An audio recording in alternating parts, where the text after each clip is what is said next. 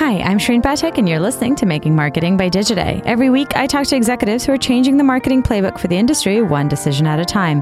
Shopify has been one of the fascinating companies during this entire direct to consumer boom. Founded more than 15 years ago, the now 25 billion with a B dollar company has turned into the business powering the digitally native brands, upending the marketplace.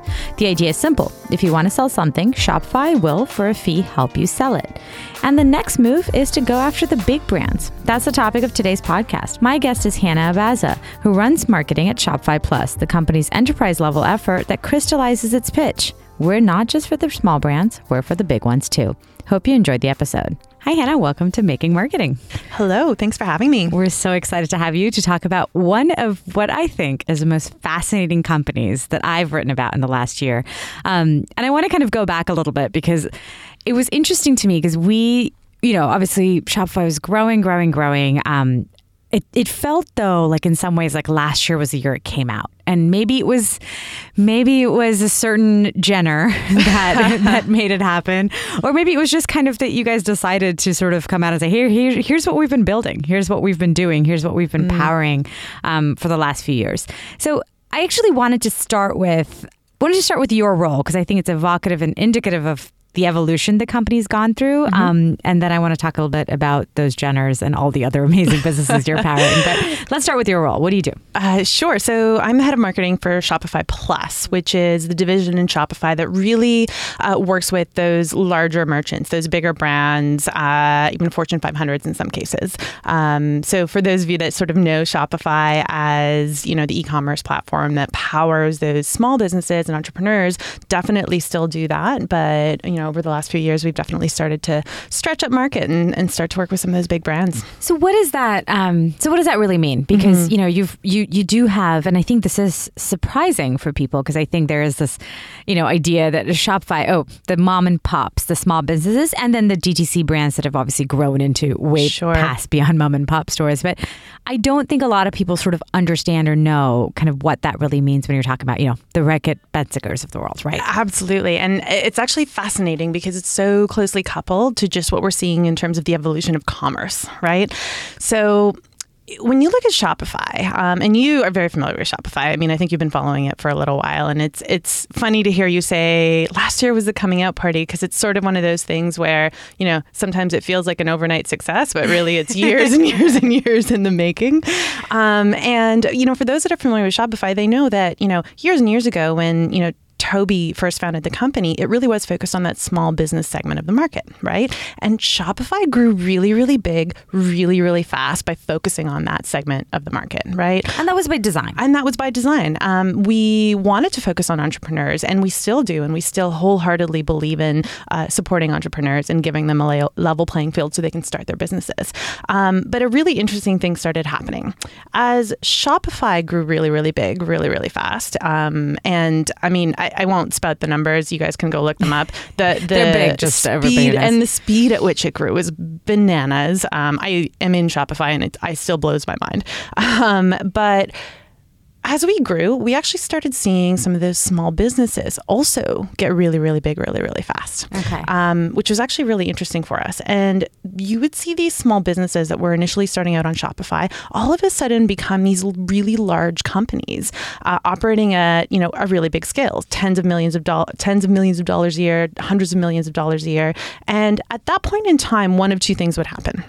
Either they would quote unquote graduate to an enterprise e commerce software of some kind, or they'd figure out a way to make it work on Shopify. Okay. So we kind of looked at that and we were like, oh, interesting. So if we wanted to support these merchants through that stage of growth, if we wanted to help keep them on Shopify longer, what is the product? What is the service? What is the offer that we need to give them in order to do that? Mm-hmm. And that was really the first iteration of, of Shopify. Can you give me an example of I don't know one of those businesses, uh, maybe one that you can remember, um, and I'm sure there were so many that, mm. and what those needs were? Because I think it's interesting when you say again, quote unquote, graduate. What, how did their needs change specifically? Absolutely, um, and and this is something we talk about so much at Shopify Plus. Really great example of this is uh, Gym uh, Gymshark, uh, which you might be familiar with. Athletic wear, uh, based in the UK, has been expanding tons globally. Uh, started off on Shopify as a small entrepreneur. Uh, the founders were making the clothes in their basement, right? Like literally it's like that, sewing like, them together. entrepreneur story, right? Absolutely, absolutely. In an industry where it is highly competitive, like uh, athleisure wear and leisure wear and athletic wear, all, all of that, right? Um, you wouldn't immediately look at that and say, "Hey, huge opportunity" or white space. Um, and and they just exemplify such a great example of a company that sort of was born on Shopify, scaled, um, and really actually were able to eventually come to Shopify Plus and really understand that uh, we were there to support them. And specifically, some of the things that become harder as you start to grow to those scale. Uh, there's the table stake stuff. Obviously, you're doing more volume, so you know reliability, security, all the Sure. software techie Sure. stuff Which is what happens when you just get bigger. that just happens when you get bigger. Um, and you need to be able to just fully trust and rely on the platform that you're using to just deal with it, right? Um, you know, otherwise, like you're going to have unhappy customers, you're going to have a whole bunch of stuff that you need to deal with. Um, but beyond that, uh, you, when you get to that size and scale, you really start to see your business model change in terms of how complex things become. Um, and I might go on a bit of a marketing tangent rant here Sure. a little bit, but Love it. um, rant. I love the word yeah, rant. Rant. This Oh. podcast is all about rant. So, so the way most companies and most marketers and most people look at segmenting a market is by revenue or by size, right? So when you look at, you know, how Gartner looks at the enterprise market, they look at it by saying, "Hey, it's X amount in revenue and this many employee sizes."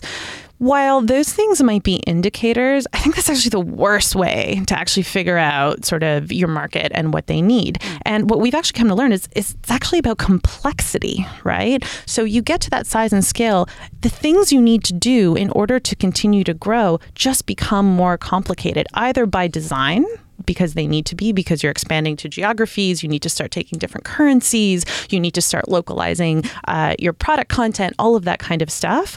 Or it's complexity that you don't really have control over and you want to start to try and simplify right? Um, you need to open multiple shops. You need to actually start to experiment with offline. You need to actually start to add many more users to your account because now you have way more employees uh, and how do you manage that? You need to start integrating with other types of software that run your business um, so I, I- you know without going too down a rabbit hole uh, it really was about taking a look at these merchants and really understanding okay sure they're bigger right? But solving for scale doesn't mean just solving for big. It actually means solving for complexity, which is really the thing that we're trying to do. And what about and what about the big one, which is you know I sort of akin to uh, mm-hmm. you know we've covered kind of advertising for so long and we sort of Sure. you know talk here about the way Google and Facebook kind of shaped the advertising industry as we know it. As Yeah. far as I can tell you know Shopify is one of those companies that's shaping retail. Yeah. and in a lot of ways the decisions you make because you're also making them when you have very very small customers who don't know a lot of what's going on they're just mm-hmm. starting out businesses it has an effect. How do you then once they let's let's call it that graduation. I, mm-hmm. re- I like that term. So someone comes in they've been shopify um, users they've grown their business on shopify then they realize they need to plus they need to get to the plus what they need to plus. they We're going to turn it into a verb. I love they just that. need to plus. um, so they're plussing, and is there is there a service layer that Yeah. comes onto it? Because That's a great it seems like an obvious obvious place. Also, from a, from a business perspective, seems It's like an obvious thing to charge for. Yeah, absolutely. So, I mean, when you look at how uh, the Plus product and the Plus offering, and, and there is a service component to that as well, has evolved over time, um, it really has changed pretty dramatically. Initially, it was some product differentiation to accommodate for those, you know, those challenges that those merchants were meeting at scale. But it really was also, hey, you have an account manager now. You have a dedicated point of contact. They're going to help you navigate all of this stuff. That's hugely valuable for those types of entrepreneurs that are really just getting to that point where they're they now feel as though you know they're not early entrepreneurs anymore. They now feel as though they're running businesses right? Um, and they identify differently. And the the interesting piece is you know as we were going through that trajectory where you know you saw shopify growing you saw the small businesses growing you know you kind of introduced plus as an experiment really initially to just help keep keep those merchants on Shopify and help serve them better. But we actually saw another thing happen there, um, which ultimately has made us better and stronger as a company. We also started seeing people from those enterprise e-commerce platforms come back over to Shopify Plus. The ones who had graduated but Yeah. outside. the ones who had graduated or the ones who had just never been on Shopify. They were just big. So And then that's a new coming over. customer base. And that's a new customer base. So let's talk about that because that's obviously a large part of what you do. Um, Absolutely. and you're not just working with, you know, mom and pop stores who graduate and become businesses. You're working with Mm-hmm. giant, giant companies. Why do they need you? Oh, that is a great question. Uh, I mean, they're big companies. Yeah, yeah. So I think a big so let me step back for a second and talk a little bit about the types of customers we see on, on Shopify Plus. Um, and you know, we definitely see, as you mentioned before, those D2C brands, right? Uh, you know, the Allbirds of the world, the Outdoor Voices of the world. Um, they're leveraging Shopify, and they are almost who you would think would be on Shopify, right? Like that's not really surprising for people. I mean, they're also they're also the sort of poster children for this, aren't they? I mean, they're also you're also great partners with them, and you host lots of events with them and all that. So this is all absolutely, absolutely, and they are also kind of on that forefront of D2C, which I know I know we want to talk about. Um, but what's really interesting is as you actually start to take a look at the broader commerce market in general, there's a couple of other groups there that are sort of starting to see the light a little bit. Um, and I think the difference is you have these companies that I would consider like the new type of enterprise, right? And then you have these companies that are sort of the Fortune 500, the traditional models. They're pretty stuck in their ways. Um, and a lot of them are actually trying and looking to evolve. So we're actually seeing traditional retailers starting to say, hey, like direct to consumer seems to be a thing. Online, surprisingly, seems to be a thing. Um, how do we do that in a way where we can leverage the tech that's best out there rather than having to build it and own it ourselves? Um, and you're seeing these really interesting, very entrepreneurial minded people within those really large companies actually coming to us being like, hey, we want to act and move with speed and agility like those entrepreneurs, like those D2Cs. So why don't we How do use the tools that? they're using? So why don't we use the tools we're using? Great. And we're going off onto this tangent, but I love this tangent because I think it brings up a really interesting topic of do you own stuff or do Mm-hmm. you work with partners? And I think you've seen the pendulum, depending on whatever industry you're talking about, shift all the time. Sure. Um, and you know, I was just thinking about sort of okay, McDonald's buying a company called Dynamic Yield Yes. for 300 million and Yes. saying we're we want to do it ourselves because I think you're also seeing a lot of brands wanting to control more of that. They that don't was such to an interesting acquisition. right and to me a big obviously there was there's obvious reasons for it but the ownership Mm-hmm. part to me was just like okay so they're willing to spend not it for mcdonald's okay but a pretty good amount of money on Mm-hmm. wanting that control wanting to own it. And we've seen sort of a bunch of those kinds of acquisitions. So Mm-hmm. on the retail front you're also seeing a need for control. But what you're saying is you're also seeing a willingness to relinquish having to own it all and do it all yourself. So, where I- does this yeah so i think that there's a difference between control and ownership right? I think what uh, what the conversation really boils down to is do you really want to spend time, money, effort, resources building the infrastructure? Or do you want to leverage the infrastructure that someone else has built with the expertise that they've built it and own the relationship with the customer, own the interaction, own the experience, control the experience, right? Um, so, which is really, you know, another thing we talk about sort of Shopify Plus and, and kind of why we have it as, you know, you know, this thing that caters to these large merchants. A big part of it is customization. These large merchants really want to have the flexibility within the platform to really customize and control the customer experience because at the end of the day, that's how they're interacting with their customer. That's the relationship with their customer. Um, you know, I think customer experience means a very different thing depending on who you talk to, right? Um, although everyone likes to talk about it although everything everyone likes to talk about it and you know there's you know with something like commodities the customer a good customer experience can be what's the fastest way to get the thing from here to here. Like get me the thing as soon as possible. But when you talk about a lot of these brands that actually stand from some, for something that actually are mission driven that actually want to create these connections with their customers i think the amount of attention to detail that goes into crafting those experiences is mind blowing. I mean, Allbirds is a wonderful Yeah. example of this. Um, if you've ever been on their website, it's absolutely beautiful. They do a ph- like phenomenal job. If you've ever walked into their store, right? Um, also, very much an Allbirds experience. And if you've ever unpacked the box. They don't even the- give you the actual box. the big- yeah, yeah. It's like this crazy. Yeah. So, um, you know, I think ultimately, you know, a lot of it comes down to that. So I think. So they're controlling their experience because it's their They have- brand. Totally. But why bother? I mean, I like that idea of in- infrastructure versus Why build the infrastructure? Well, let's Yeah. Mm-hmm. talk about the McDonald's thing, just because I feel like that's and that's not the only example. There's plenty of other Sure. companies, maybe closer in the retail space, Yeah. doing this. What, where does kind of this line then really fall? Because it could fall in a bunch of places. Because you could say you want to own your own data, for example. Sure. Um, and a lot of DTC brands, like the reason they've been so great is because they've been they've from day one had a direct line to their customers and Mm. they've owned their own data. They haven't had wholesale relationships from the beginning, and they might be going to them now with the knowledge that they already know their customers. Mm-hmm. So that's been a way that they've been successful. So. When we talk about legacy retailers looking at them and saying, "Oh, we also want to be like them," that feels like step one.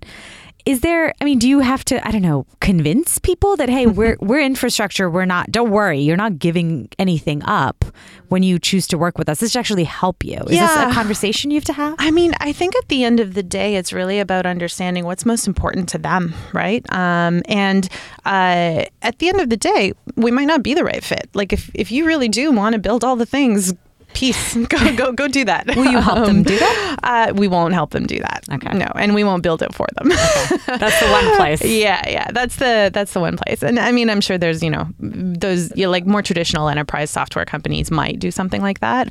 Um, but you know the the thing that a lot of these companies, whether they're you know Fortune 500s and CPGs that are actually coming to Shopify and wanting to launch brands on Shopify, like Unilever, Nestle, uh, PepsiCo, right? Um, they're using Shopify to launch uh, a lot of their brands, and what they're really prioritizing is speed to market, right? It's agility, it's getting that relationship with their customer, um, and uh, you know, while a lot of traditional enterprises will kind of poke at us a little bit and be like, hey, we want you to be more like enterprise software, like build us all the things, customize stuff for us. We kind of poke back and we're like, hey, you need to be more like entrepreneurs, right? Um, so I, I think that's sort of always the ongoing dialogue that's happening. I think it's a great. It's just everyone poking each other is the image I'm getting away from it.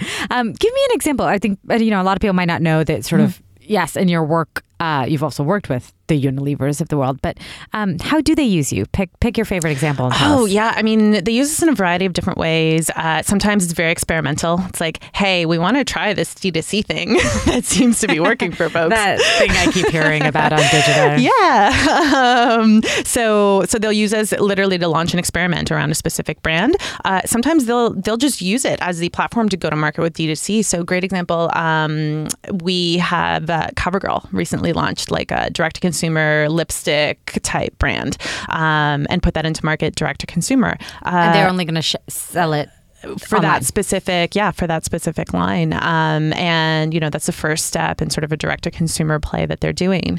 Um, we've seen multiple examples of leveraging it for sh- like shorter term campaigns for holiday campaigns. Uh, budweiser did a campaign around oh what was it? Uh, red light i believe and they, they actually sold beer online. They also did a similar campaign in uh, argentina i think. It was like Mm-hmm. a beers of the world type of thing. Uh, ford strangely this Tried is an interesting a one. car. Yeah, this is an interesting one. So typically, when you hear CPG, you hear direct to consumer. You he, you think beauty, you think Snacks. fashion, yeah, beverage, food and bev. Um, Ford in Europe is selling performance parts direct to consumer. That makes so much sense. Totally, Dealers are just uh, totally. Um, cool. So I think it's interesting, and I think uh, I think a lot of these big companies are figuring out interesting ways to leverage so it. what does it mean? This is going to hmm. be existential. Okay. What does it mean really to be direct to consumer? Because honestly, it's starting to get a little confusing. You've got Allbirds, which mm-hmm. is direct to consumer, but has a store now. Mm-hmm. Okay, fine. You've got all of the other brands who've mm-hmm. started direct to consumer, but also are in Target now. Sure. Um, but they're also still using Shopify and their own sites and all of that to also sell. They've but their channels are coming to 50-50 maybe even now becoming retail heavy they're becoming wholesale. Mm-hmm. They still insist on you know yes they're still in the dtc market but Sure. to me dtc has become a little bit of a misnomer right? Like it's not even really a real it's not even real anymore other than as a launch strategy. You start dtc and then you mm-hmm. become something else. And you guys are really interesting to me in this because you've recently launched so much more physical products. Mm-hmm. You're now helping these brands go into physical spaces, do things that they weren't doing in day one. Um, mm-hmm. So you're seeing that trajectory happen and you're evolving along with it. Mm-hmm. So where does this market end up? Everything's starting to look the same. Yeah, I mean, you're right. This is kind of starts to get existential. Uh, I can give you my view on it. Um, you know, from my perspective, direct to consumer is almost a mindset, right? Um, and I, I, don't think it started that way, right? I think it started very much as a, as a business model. And I think it was um, sort of the catalyst and a fundamental shift in how a lot of companies um, structure their business and model their business out. Um, but, but there still are some pretty, I think, market differences in the approach uh, that companies take that are direct to consumer versus not. Um, so, you know, often they'll start online. We've seen that time and time again. Then they start to dip into retail. I think the fundamental difference there uh, when they dip into sort of that offline market, uh, opening their own stores, mm-hmm. is that they have already created that relationship with their audience, right? They actually can decide, make smarter decisions about mm-hmm. how to do offline retail because they have data they have that audience. They know where they should open a store, right? They have the audience to be able to push them there. So I think by flipping that model on its head, you've already made a huge difference in one of the biggest challenges that any retailer has, which is customer acquisition, mm-hmm. right? So I, I, think that's sort of the first kind of, oh, interesting to see how that evolved and why that worked mm-hmm. versus mm-hmm. like the, the old model. it old went model. this way. Right. It went this way. Um, I think, you know, from, from my perspective, you have sort of that, you know, started with the audience, built out these, these relationships, use that to fuel the offline growth. And when you actually take a look at distribution channels, I kind of think of them just as that, right? It's mm like what are what are the other ways to grow? Well, some do decide to go sort of that wholesale route or decide to go through other channels for distribution. Yeah. I mean, they're selling on Amazon. At what point is that direct exactly. to consumer? But in a lot of cases, the way those merchants view that is not as a primary method of, of selling necessarily, but as a marketing customer acquisition tool is like, let's get exposure via Amazon and figure out ways to continue to drive them back to us, right? Is that possible? I think it can be possible. I think it really depends. It's hard to generalize. It's hard to talk in broad strokes with this. Um, I think it's probably also very product dependent, yeah. right? For sure. When it comes to your growth, you know, obviously you mm-hmm. want to get more. That's your job mm-hmm. to get more sort of big enterprise, big customers. Mm-hmm. Um, how is how does sort of this shake out? Because obviously it's in your best interest to have all of these DTC brands grow mm-hmm. up, evolve, mature, and then eventually turn into plus customers. Mm-hmm. Um, but I think there's also a lot of talk now around how much of this is a bubble and. Mm. Not look, not all of them are going to disappear by any stretch of the imagination. Sure. But I think I think it's very hard for a market to support mm-hmm. these many brands mm-hmm. coming up in every category, especially in the very crowded CPG, wellness, mm-hmm. food and beverage categories. It's just it's impossible. Mm-hmm. There's too many, so there has to be some kind of shakeout.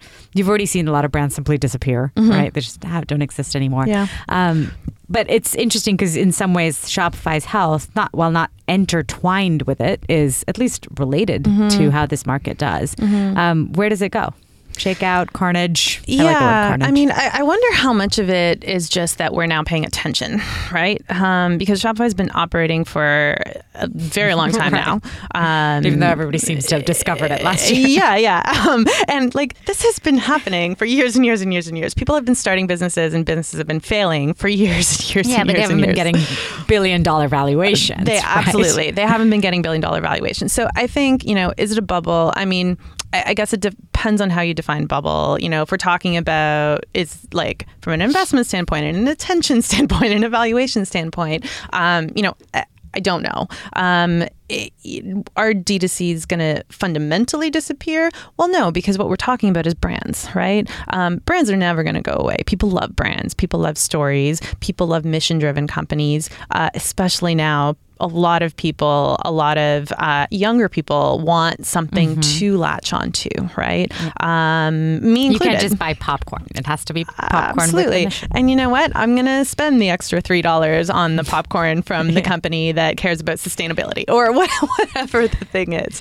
Uh, now I really want popcorn. No, by the way, we'll find you some popcorn. we might have some sustainably sourced popcorn. Sustainably outside. sourced popcorn. Wow, that sounded very, very I don't know hipster. very or, Brooklyn of us. I like it. Um, so then, okay, so then we don't know if there's a bubble. We don't know what's going to happen. Sure. Um, the investment bit fascinating to me. Mm-hmm. Yeah. Um, a lot of money's going into these companies. It Do you is. think that it'll shift? Again, the shifts are interesting because if Unilever is going to try and build more DTC brands, DTC brands are starting to act like Unilever. Mm. We might just get to a point of detente, right? This might all just end up in the same place, and that's and how, what does that mean for then you? By Mm-hmm. Yeah. you, I mean Shopify. by, by me, well, I mean, if they're all using Shopify, Then it's fine. great. Who are your competitors? So, oh, that's a good question. Um, I mean, I think it really depends on what we're talking about. You know, I think Shopify has gone through what a lot of companies go through as as they grow. Is initially you stay pretty focused and targeted on one market, and as you grow, um, you sort of start to expand, and you have multiple segments that you're focused on, which is definitely sort of the the the place we're at at Shopify. Um, you know, we still care a lot about sort of those early entrepreneurs and heading, helping people get started and investing that a lot. But we also really recognize that we can really help those bigger merchants, um, the ones that are you know really trying to do things, the the CPGs or the D the D2Cs, too many acronyms, um, D2Cs, uh, and and even those more entrepreneurial sort of larger companies that are that are trying to do a little bit more. So I it think could be marketplaces in for maybe the super early stage people who are just starting businesses out of their garage. It could be okay. What? If, why would they choose to build it?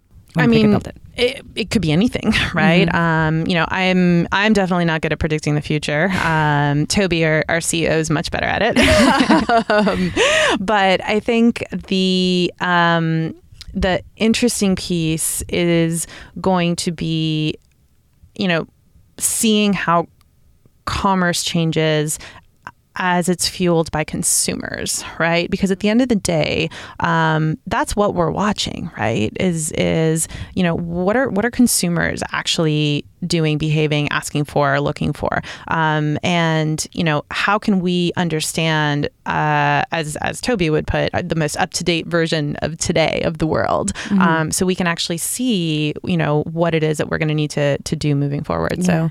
I think there has been, though, a sense going back to this control infrastructure thing. Because I think, you know, look, like publishers were burned for years after putting all their eggs into platform baskets. And, you know, they've realized that you cannot rely on other people for your business. And I think retailers, in some ways, you know, realize that. You have seen, as long as, you know, of course, Amazon is growing, but you've seen a vast majority of brands are saying, oh, no, we won't sell on it. We'll sell on by ourselves. Sure. Um, and I think in some ways that kind of plays to your advantage, right? Because you're not these are you're not asking anybody to give up their consumers to you. They No, still we- remain your customers' customers. Absolutely, and, and we really do champion all of these brands, um, and really do believe in that. You know, there should be more of them, right? Um, versus sort of having, um, you know, a consolidation. There should be lots of options for consumers, and you know, on the flip side of that, entrepreneurs should feel empowered to, you know. Take the thing they made and put it out into the world. So, Right. And you don't have to be a middleman. You could just be the infrastructure. yeah, So what's what's the vision for Shopify Plus? What I know you said you're not good at predicting the future, but you do run marketing for them, so you have to have some kind of forecast. But Yes. kind of what comes next? Where do you think sort of you know Plus will grow in the next year, six months? Yeah, I mean, uh, there's a lot of focus areas, uh, you know, across all of Shopify. Much of it is intertwined with Shopify Plus, of course. Um, you know, we're starting to work in a lot of international markets. Um, Plus, specifically, is focused on more English speaking. Shopify, more broadly, is actually focusing across the board. Um, so we've got teams working on how do we better localize Shopify? How do we work with merchants also in helping them expand globally? Um, that's actually a huge focus for Plus. Uh, and, you know, we've got some products that are rolling out to support this and that have rolled out to support this like things like multi-currency and, and many other features. Um, you know, I think uh, it- helping with that global piece is a big one. I yeah, think that seems like a good sort of services plus consulting plus infrastructure. Yeah, because you know, to to our conversation earlier, is things just get more complex, Mm-hmm. right? Um, you know, payments are more complex. Uh, you know, how to, how to localize your internal systems that you use get more complex. Yeah, we finally figured out how to sell Digiday memberships in uh, British pounds just Oh, like last week. So Congratulations! it's very difficult. Are you using Shopify? We're not. We're considering selling our magazine Shopify, but we could talk Great. about that later. We'll talk about it later. Perfect. um, great. Awesome. Hana, thank you so much for being on the show. Thanks so much for having me. And that's all for today's episode of Making Marketing, a show by Digiday. Thank you for listening. Our producer is Aditi Sangal. If you like the show, here's what you need to do. Head to your iTunes store, search for a show, Making Marketing, and leave us a review and a rating, hopefully five stars. It helps new listeners find us. Thanks again for listening. We'll be back next week with another episode.